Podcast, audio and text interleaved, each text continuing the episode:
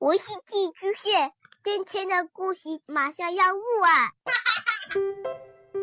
孩子的世界充满了色彩和欢乐，用有温度的声音讲你爱听的故事。白羊叔叔和大明的晚安故事。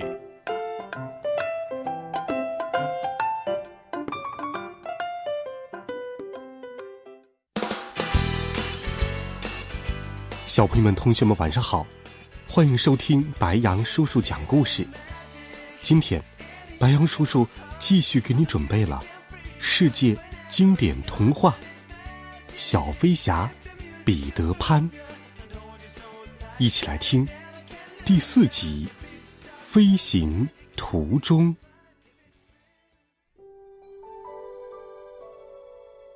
第二条街向右，一直向前飞到天亮。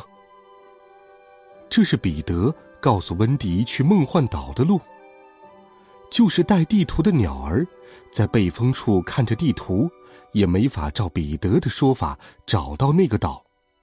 你看，彼得就是想到什么就说什么。开始的时候，他的小伙伴们很相信他。再说，飞翔又极有趣。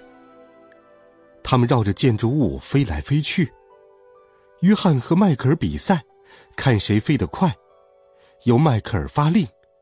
他们说起不久前在屋里兜个圈儿，就觉得很不错了。不久前，到底是多久以前呢？温迪有这种想法，已经飞过了一个海；而约翰有种想法时，已经飞过了第二个海。这是他们的第三个晚上了。天。有时是黑的，有时是亮的。他们一会儿觉得很冷，一会儿又热得要命。他们当然不是假装犯困，他们是真的困了，这就很危险。他们一睡觉就要往下掉。彼得却觉得这很好玩。迈克尔睡着了，像石头似的往下掉。彼得总是兴奋的大叫：“瞧，他又掉下去了！”哦，救救他！救救他！温迪喊道。彼得每次都是一头扎下去，在迈克尔即将落入大海前把他接住了。彼得能在空中睡觉而不掉下去，他只要一躺下就能浮在空中。他很轻，要是在他后面吹口气，他就飞得更快了。温迪他们不断的和云彩相撞。尽管他们飞得不错，一碰上就会退出去好远一段，而且前面有云的时候，越是想避开，越是会撞上。就这样，他们走走停停，打打闹闹，已经靠近了梦幻岛。经过了许多个日日夜夜，他们终于到了梦幻岛。他们直奔梦幻岛而来。也许主要不是因为有彼得和铃叮当带路，而是梦幻岛也在关心他们。正因为如此，他们每个人才能看见那些神奇的海滩。那就是梦幻岛，彼得平静地说：“哦，哪儿哪儿？嗯，金光指向的方向。真的有万道金光指向梦幻岛。”这是他们的朋友太阳在为他们指路，希望他们在天黑前看清他们的路。温迪、约翰和迈克尔在空中踮着脚尖，头一回看到梦幻岛。说来也怪，他们马上就认出了他。约翰，环胡椒；温迪，你看海龟正往沙里埋蛋呢。我说：“约翰，我们看见了那只断了腿的火烈鸟了。”瞧，迈克尔，那是你的洞吗？他们知道的不少。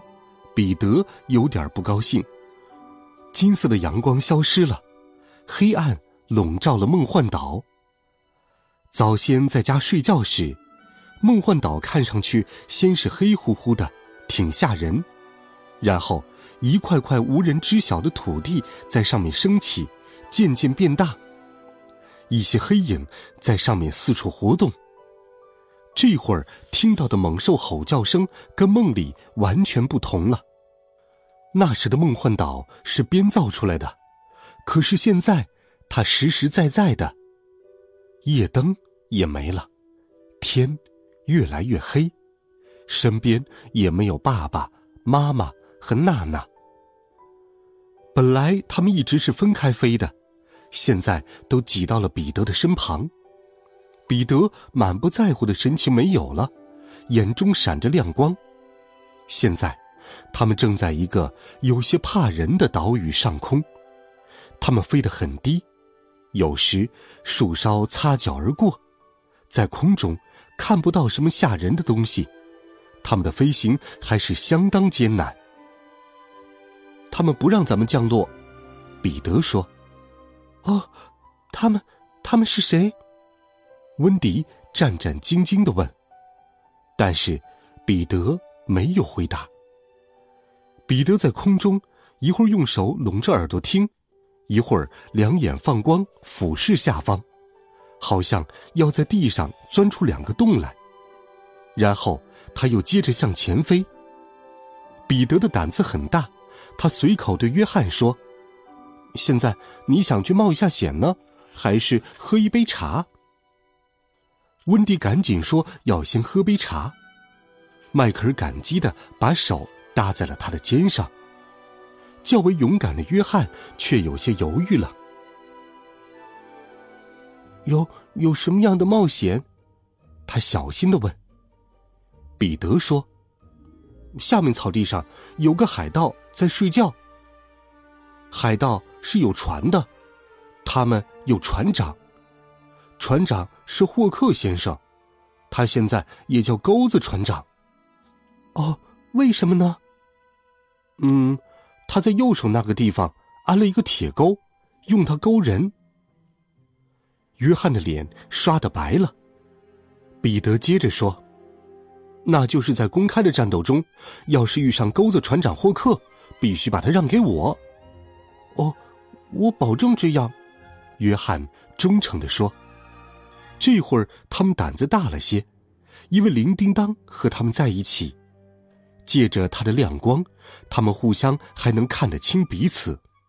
这个时候，他们想起，铃叮当的光虽然照亮了他们，但是也可能被海盗看见。好像是对他们的回应，一声他们从未感受过的巨响撕裂了空气，海盗们的长枪向他们开火了。三个吓坏了的孩子这才感受到，原先梦中的梦幻岛跟眼前的是多么的不同。不久，天空又平静了。你你被打中了吗？约翰用颤抖的声音问道。不知道，我还没检查过呢。迈克尔小声的回答。其实谁也没有受伤。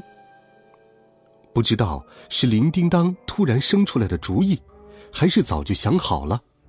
这个时候，他又从彼得的帽子里蹦了出来，要叫温迪倒一次大霉。本来铃叮当并不坏，有时他还真不错，可这一次他确实有些坏主意了。可怜的温迪还能怎么样呢？